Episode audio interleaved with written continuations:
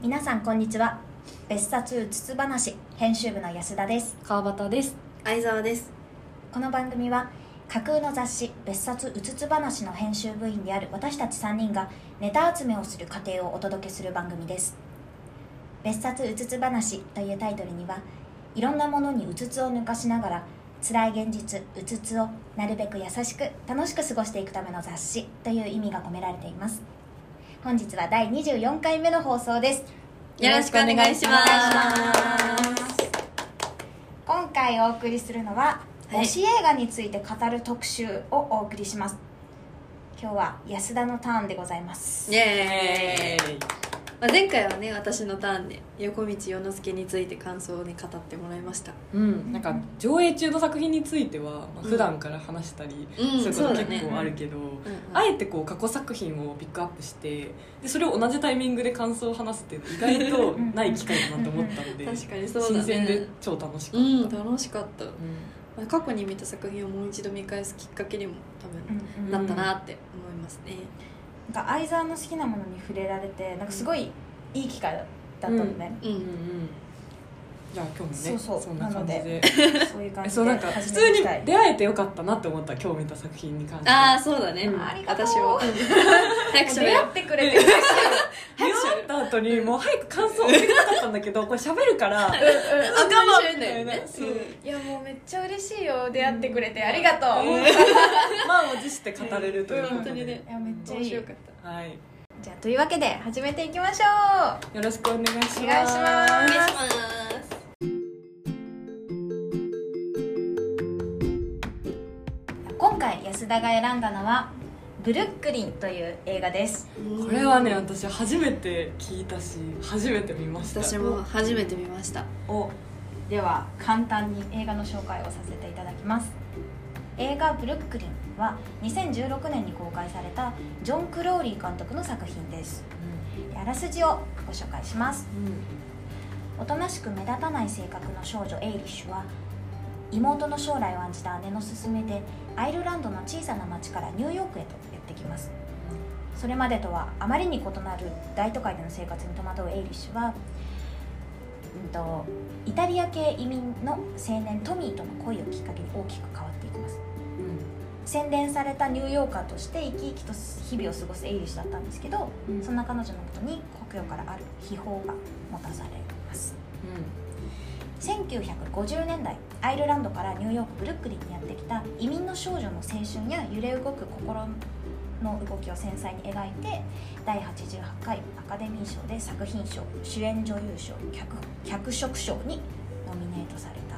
作品です。いや本当に素敵な作品だったの素敵でしたいあやのラスト30秒ですごい泣いてしまった、あーそうなんだ。うんあと見終わった後にポスターを見てまた泣いたここわのかるシーンをポスターにするんだと思ってめっちゃめっちゃわかるそれ思った、うんねそそっうかなんか最初はえこれすごい素敵な街並みが背景だけどうんうんこれは作中に出てくるのかなって思いながら見ててそうであここだったのかみたいなここだったのか、まあ、そう私そもこを選んだんだよねね全く一緒だったすごい大正解だと思うんいやでもうん大正解だと思う、うねう故郷で撮るとかもできたと思うんううんんうんしかもあのシーンいやめちゃめちゃよめかっっちたゃいいよ私何回も泣いちゃうわの映画すごいよかったいやー素敵だったななんか今回ねあの、この映画を選んだのはなんか3人それぞれあの違う立場だと思っててうんうん川端はずっとあのこっちにいる人だし、うん相沢は1人で出てきてる人だし、私は出てきてるけど父親がいたからうんうんちょっとまた違うと思ってだからこれに言い換えると私はずっとニューヨークにいた側で、うんうんで相沢は一人でアイルランドからニューヨークに来てそうそそうそうで主人公と一緒だよねうそうねそう、で立場安的には田は親と一緒にうんこうアイルランドからニューヨークに来たっうんうんていう感じ、そうだね本当にみんなバラバラでねそうそうだから違う立場からこの作品について話せるんじゃないかなって思ったの、うん、いやなんか私は正直共感とか全然なくて、うんうん話としては面白かったんだけど全く自分とは違うなっていう感じで、まあそうだよね見てたのねそうだから正直ちょっとよくわからないシーンとかがあって、へーそれこそなんかあの最初に出てくる職場のすごく嫌なおばさん、うんはいはいはいいたじゃはないいなんかあの人は一体なんであんなに主人公にきつく当たってたんだろうとか、うん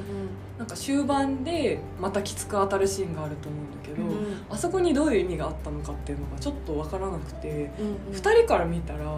あれあのおばさんってどういう位置づけだったんだと思えめっちゃわかるわかるねうんうそうなんだいるいなんかいるっていうかすごく象徴的に描かれててうんかなり意地悪な感じにうんうん描かれてるとは思うけどああいう人はいる、うんえーあ田舎にうんまあ、田舎だけじゃないかもしれないけどすごい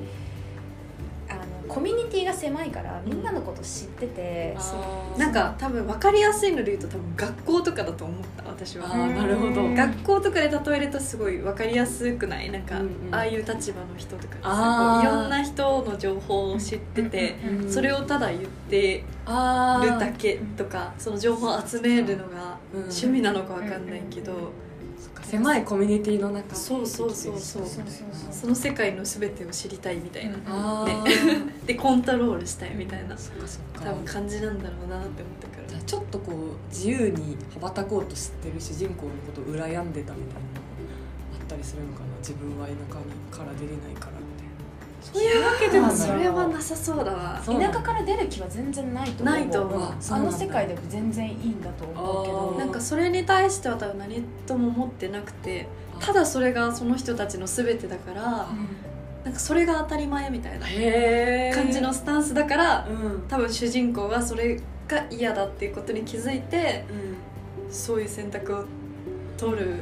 決意をしたのかなって私は思ったからうんそういう場所から逃げ出したいみたいな気持ちは結構二人は分かるって感じ私はわ分からなくもないね、まああそこまでねなんかさすがにそんなちっちゃい町とかではないから、うんめっないけどなんか狭いなって思うことはやっぱあるよ、ちゃあっうた、んなんか親戚の誰々のうん結婚相手がどうだとかあーなんかあるよねそうそうそうあのあのお父すおばあちゃんとかがね自分の息子、うん私のお父さんの同級生が、うんあの人と結婚したと か あなんーかもうそれがすぐ回るみたいな感じなんだそうそうそうそう全然あるそういう話をずっとずっとじゃないけどなんかやっぱ結構聞く機会多くてなんかいや人のことだしみたいな感じだったし、うんうん私はあんまりそんな話聞いてもみたいな、んいや知らないしみたいな、 確かになそうななんんかかねそういうのが多かった気がするそのニューヨークに出てからのさ、うん主人公って割と恋愛だけじゃなかったなって思ってて、うんうん結構お仕事頑張ってたりするシーンそうとかあだっねたけど、うん田舎に帰った途端にうん急になんか全て恋愛に集約されるみたいなのが確顕か著にに書かれてたなとな、思あーなるほって、どうん、なんか何をしても誰々とくっつくみたいな、うんうんうんなんか感じになるじゃんくっつくためにみたいなのが、うん確かにあそこで暮らせたら息苦しいのかなっていうのそうだねは、なんかそれが嫌だったんだろうなっていうのはなんかあーってあちょっとわかるみたいなあ感ーじだあーってなったねだそかっらかそうなんだ、うんあるよなーってうん別にそれが嫌で出てきたとかではないからさ なんかあれだけどわかるわかるなーっわてかそるうねそうそうそれはそうだよなーって感じでもそこにいる人たちはそれがさ当たり前だから多分友達なんかいたじゃんうん仲いい女はいはいのはい、うん子とかは多分何も思ってないだろうしねそっかそっか、でも逆に主人公がそのちゃんとす何外に出る選択肢ができたのが私はすごいなと思うきっと姉のおかげだったんだろうね、うんそうそうそうれはねすごいなんかなんだろうお姉ちゃんにもそういう感性がある人でうん救われただろうなってうんうん思ったね分かっててもねなかなかできることじゃないからそうだよねしかもね別の国、うんそっかうん、行くのって簡単なことじゃないからすごくなんかなんだっけこうちょっと控えめな感じみたいなさうんうん印象だったんだけど、うんなんかそういうところを見ると別になんだろう自分をしっかり持っててうんうんしっかりしてる子なんだなって私は思ったそう持つようになったって感じが、そうね最初は割と、うんうん、最初は多分よなかったんだと、うんうんなかったって感じ本がし当たにいろんな人と出会って、うん自分の形を変えていって、うんうんうん彼女が出来上がったかも違う世界に飛び出したことでなんか変わってうんうんうん本当によかった感じがするなんかこの話そのアイルランドはやっぱなんか噂話とかなんかすごい狭い世界みたいなうん感じがすごい象徴的になんか描かれててニューヨークの方はなんか全くの他人と話すのもいいものよとか、そうだあねなた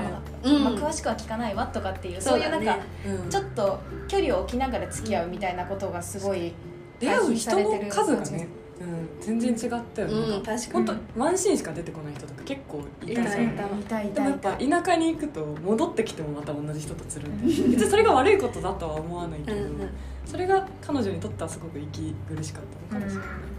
いや私はマジ共感の嵐だったよへーまあ出会いといえばトミーでねすよね、トニーねトニーかトニーかうんとトミートニートニートミーあトニーだよねトニーうんトトニニーーだよねトニーかっこいよかやったトよニねーめっちゃかっこいいよねめ ちかっこよかったゃ めちゃかっこいいよえねてか本当見た目もだけど見た目以上に中身のかっこよさがすごく際立ってて、うんうんすっごく思うね私なんか目から鱗だったのが今まで恋愛もの見ててそのこのどっちの彼を選べばいいのみたいなさ話って結構あるじゃんそれの表現の仕方をご飯を一緒に食べてる時のご飯の減り方で表現したのすっごいって思って確かになんかやっぱさ普通に暮らしててさもうなんかこんな私が言うことじゃないけどすごく自分の話ばっかりしてくる男性男性って言ったらあれだけどうんいるじゃん。いいでねまあ私もあんまりそのなんだろう親しくなった人にしか自分の話をペラペラしてないから、あいいよ話聞くよみたいなスタンスで言っちゃうのね、んんんんで全然それが大多数だからそれでいいと思うんだけどたまにいや自分の話はいいからあなたの話を聞かせてって言ってくれる人がいるとああって思うから意外とそこに目を向けて描いた作品ってあんまりなかったなと思って、うんめっちゃ対比されてたよねねなんか私はあのシーンでなんかニューヨークでそのトニーと食事をしてる時はうんまだ結構あどけなくて、うんうんうんなんか洗練されてない状態うんだったと思うの、なんかその洗練されてなくてなんか自分の話をめっちゃいっぱいしちゃう相手に結局惹かれたのかなって思うなんかそうんうんそのアイルランドに戻ってからはうん洗練されて落ち着いたうんなんか大人の女性みたいな感じで付き合っててそれもいいいいんだけどなんかじ元の自分をそのままうん好きになってくれた相手みたいなことなのかなって思うかっこつけいないでいられる人みたいなのそうがそうそうそうあるかもねそういう感じなのかなって思ったいやーすごいね確かにあれねうんいや本当にいい男だった。うんいやななんんかか初初めめのさあのダンスホールでさ、うん後ろにもたれかかってる人もかっこあのカットかっこいい。本当少女漫画の中の人みたいな立ち方だった。いいよく見るもんああいう立ちえ方。なんかめっちゃ恋してる目してるじゃん知ってる。すっごいしてたじ知ってゃるんなんなんかかてる今後も絶対人生で言われることないけど、来世はなんか俺と踊ろうって言われて る。ないじゃん。そんなこと。ない 俺と踊ろう言われたい。ないなんかさ最付き合って最初の方うんにさ、ちょっと私の字幕映画だったからさ、うんメモをしながら見れなかったんだけど、うんあの迎えに来てくれてさ、はいはい。なんかその、はいはいなんだっけあご飯とか、はい、うん、勉強この後、うんそう夜に迎えに行ってさ家に帰るまでうんなんかなんだっけ話がしたいだけなんだみたいなそうそうなんか勉勉強強,、ね、そう勉強とかなんかお風呂の準備とかいろいろね時間かかることがあると思うからってこう相手思った後に、うんでもそれまでなんだ次まで我慢できなかったから、うんなんか帰りだけ一緒に歩きたいみたいなさ、わかなんかちゃんとさ相手も気遣えてるしさ、うんいやなんかでもそれでもやっぱ君のことが好きだからって考えた結果、なんかそういうことになったからみたいな感じでなんかすごく素敵だなって思って。よね帰り道だけ一緒に帰りたいってことだよねあなたそうの時間はそうそうそれだけでいい奪わかないらかってらそうってそうそうそうそいうだやからさっきの話それにちょっと私は素キ敵ュンとしちゃったいやわかるわなんかあ、まあ、好きな気持ちもわかるししう、んなんかそのちゃんと相手のことを気遣った、うんうんあれができてすごく野球がめっちゃ好きってこともさ家族からそうだ出よされねてそう、たじゃんそういう自分を自分自分って前に出さない感じが、うんあ本当に素敵と素思って敵だねあなんかちょっとね恥ずかしいとかもあったのかなもしかしたらなねんかそうだよねなんかそうやってなんかちょっとお姉さんうんお姉さんだっけなんか誰かが言ってたじゃんはいはいあは、うん、デパートのいそうあ人だよねデパートの人かうんそうそうあのイタリア人でママと野球の話をしないイタリア人はいないわそう だからいい男ねみたいなそうそうそうそう言われてたからなんかえ野球好きなそのうみいたいうにのなっもてない知らなかったみたいねななんかちょっ直接会てこなといバレた時ちょっと恥ずかしうそんうしてたじゃん知らなかったよ知らなかった ねちょっと隠してたんだろうなっていうのもなんかすごく思いやりを感じるよねそうだね本当に好きなんだなみたいな全てにだからこそ最後田舎に帰って全然その主人公がさこうニューヨークに戻ってこれてない時期にどうなるのみたいな、うんちえそうゃんとニューヨーク帰ってくるよねどうんっちどっちって言ってすごいそわそわして言っねてたえうんそ頑張うだっよて手紙書いてるの可愛かったよねかったあの子役もめっちゃ可愛い しあのいい生意気な感じが出ててめっちゃ良かったよねあの表情の感じとかすごい良かった 生意気クソ8生意歳気は だった嘘だよそうそう8歳は嘘だなわけよ大人ないびすぎだよ何みたいな愛しいなうん日本の8歳あんなんじゃないでしょ 本当にねあとなんかプロポーズするシーンもさすっごい色気なかったいやあった秘密の結婚にしようみたいなやつじゃん、そうそうそうそう何秘密の結婚ってと思ってそうなんかそれまでさ、まあ、好きなの気持ちは多分全力だったけどさ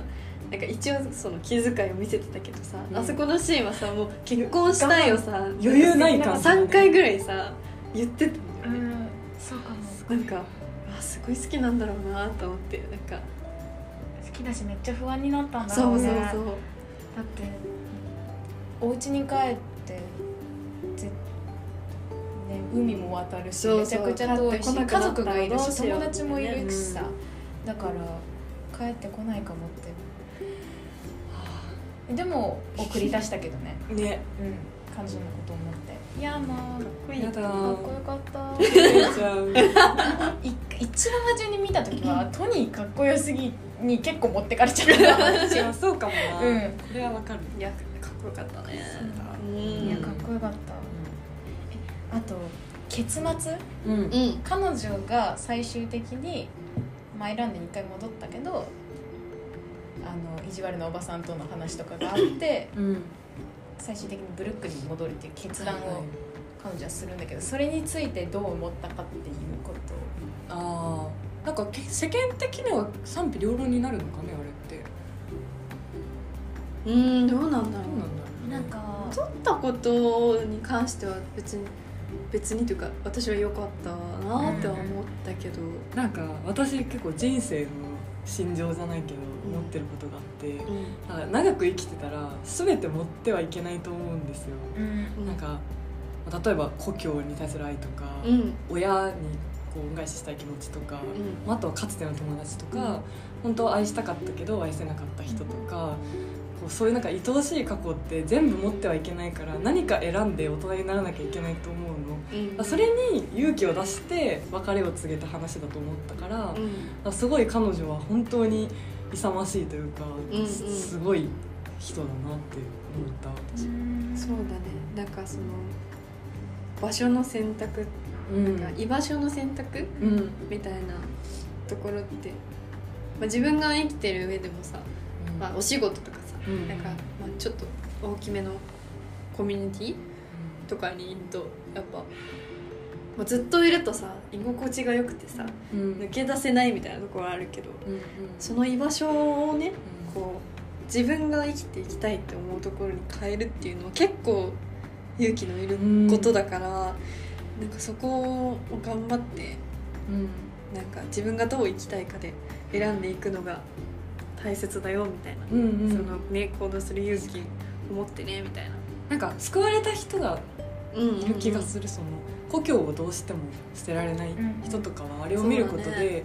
確かに愛すべき故郷かもしれないけど、んそれを手放すことが悪ではないっていうあそうそうそうそう、思わせてくれる作品にもなるんじゃないかなって思った。なんかあなんだろう対比的な感じですごくなんか地元が嫌な感じで嫌いでみたいな感じに描かれてはいるけどさ、なんかそれなんか別に嫌だから出るとか、うんでもないかなって私確はかにそうもっと思ってて自分がいるべき場所を見つけたからそうそうみたいそうなんかそうか行きたいとこがあってやりたいことがあってとかそういうところに行ってなんか自分の居場所を作っていくみたいな,、な。なんかそういうことが言いたかったのかなみたいななんか結局さあのニューヨークブルックリンに戻るっていう決断をしたのはさ意地悪おばさんにああそいうろだいろね言われきったかけのはがねそこじゃん、うんなんかそれ見ててなんかトニーへの愛ももちろんあるはずだけどそれよりもここが嫌だみたいな気持ちも結構あのー方が大きいのかなってちょっと思っちゃったの、うん正直確かにトニーではないよね100%、うんあるとは思うけど、うんうんうんそうですねなんかこのせここここにいちゃいなんか良くないっていうかいけないみたいな気持ちがうんうんうんなんか大きかったのかなって思ったかな,、うんなんかトニーへの愛ではないんだ、うんトニーへの愛もあるけどそれ以上にここが嫌だみたいな気持ちの方が大きいのかなってちょっと思ったかな、見ないふりしてた嫌な部分とかを嫌って思えるようになったみたいな、そうそうそうあるかもしれない確かに結局そこにしかいなかったからっていうのが多分だから大きいのかなってそれ出たことによってより多分うん、うん、ね比べられることができただろうし、そういう選択があることも多分分かったかはいはいらはっいていう、比べる対象がないと考えられなくない結構そうそうそうもそれが正し1個しか知らないと、うんうんそれがもう正しそれはい正としいと思思っっちちゃゃううからう別になんかそれが悪いことでもないからね、そこにいることが、うん正し広い世界を見よう正しいかどうか分かんないけどそうだからその違うとこに行ってみたいって思って行動できたのがすごくうん良かったなあとおばさんから嫌なこと言われるシーンでめっちゃ良かったのがさ結婚して名字が変わってもちゃんと元の自分の名前でも生きていってるみたいな、うんうんうん自分の名前叫ぶシーンがあったじゃうん、んうんそのかつての結婚する前の自分の名前を叫んで「私は何々よ」みたいないいシーンがああれっ結て、婚した後の名前だよねあしそうしたんじゃないかうな、んそっあかの全然解釈違う起こしてたわ違でもうなんか私ちはゃん結と婚してますっていうことを主張したのそっかじゃあちょっと違うでもなんかちゃんと自分の名前はこうだって言って、うん今の自分を認めるうんうん発言だったと思うから、そうだねそういうふうに生きていけてるのってすごいなってよかったあれは思った、一瞬焦ったけどねねまあそこで初めて怒ったよね、うんうんなんか確かにすごく強く主張うんず押っとこした感じがしうた笑って流してたもんね,、うんうんうんねどんな仕事を押し付けられてもそうだねなんかそこでだから決意が決まったんだろうなっていう感じだね、意志の強さを感じましたねういやめっちゃいい私この映画大好きんいや面す白かっごいよかたっなたうんなんかもうちょっとなんだろうなまあ映像を見せる感じっていうのかななんていうのこう街が綺麗でさ、うん、うんなんか映像が綺麗みたいな映画あるじゃうん、んうんなんかそういう感じかなってあの、ま、あー、前情報がない状態にね確かにそうそうそうそう意外とこうえぐいというかあねそうそうそうそうでもお洋服とかはすごい可愛いなそう可愛かったお洋服も結構その彼女の心情をめっちゃ表してるようんね、あー確か初にめは結構あの青緑割と地味な暗い格好してたけど、うんうんうん確か簿に記の勉強をし始めてう、んでトニーと出会ってくらいからどんどん明るい服になってなんか都会的な服になって、うん洗練された女性になってそういうところでもなんか彼女の心情を表現してるんだなみたいなのもあって、うんそれも面白かったかも、確かにメイクとかもめっちゃね可愛かった確かにそうだねめっちゃやぼったいもんね一番初めそうだねどんどん垢抜けてってね、うんうんうん素敵な女性になってた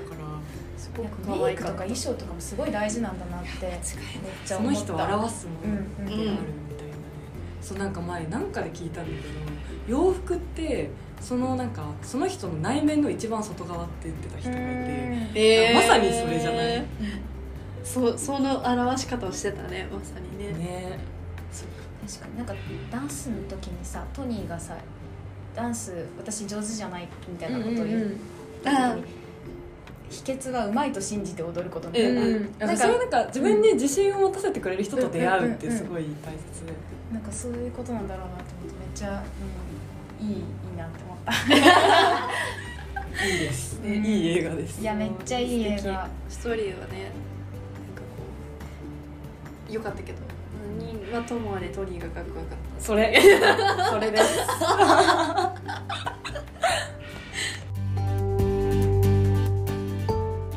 それでは別冊うつつ話第24回目の放送はここまでにさせていただきますお送りしたのは別冊うつつ話編集部の安田と川端と相沢でした今週のエンディングはガブリエル・アプリンで「ホーム」です次回もお楽しみにババイバイバイ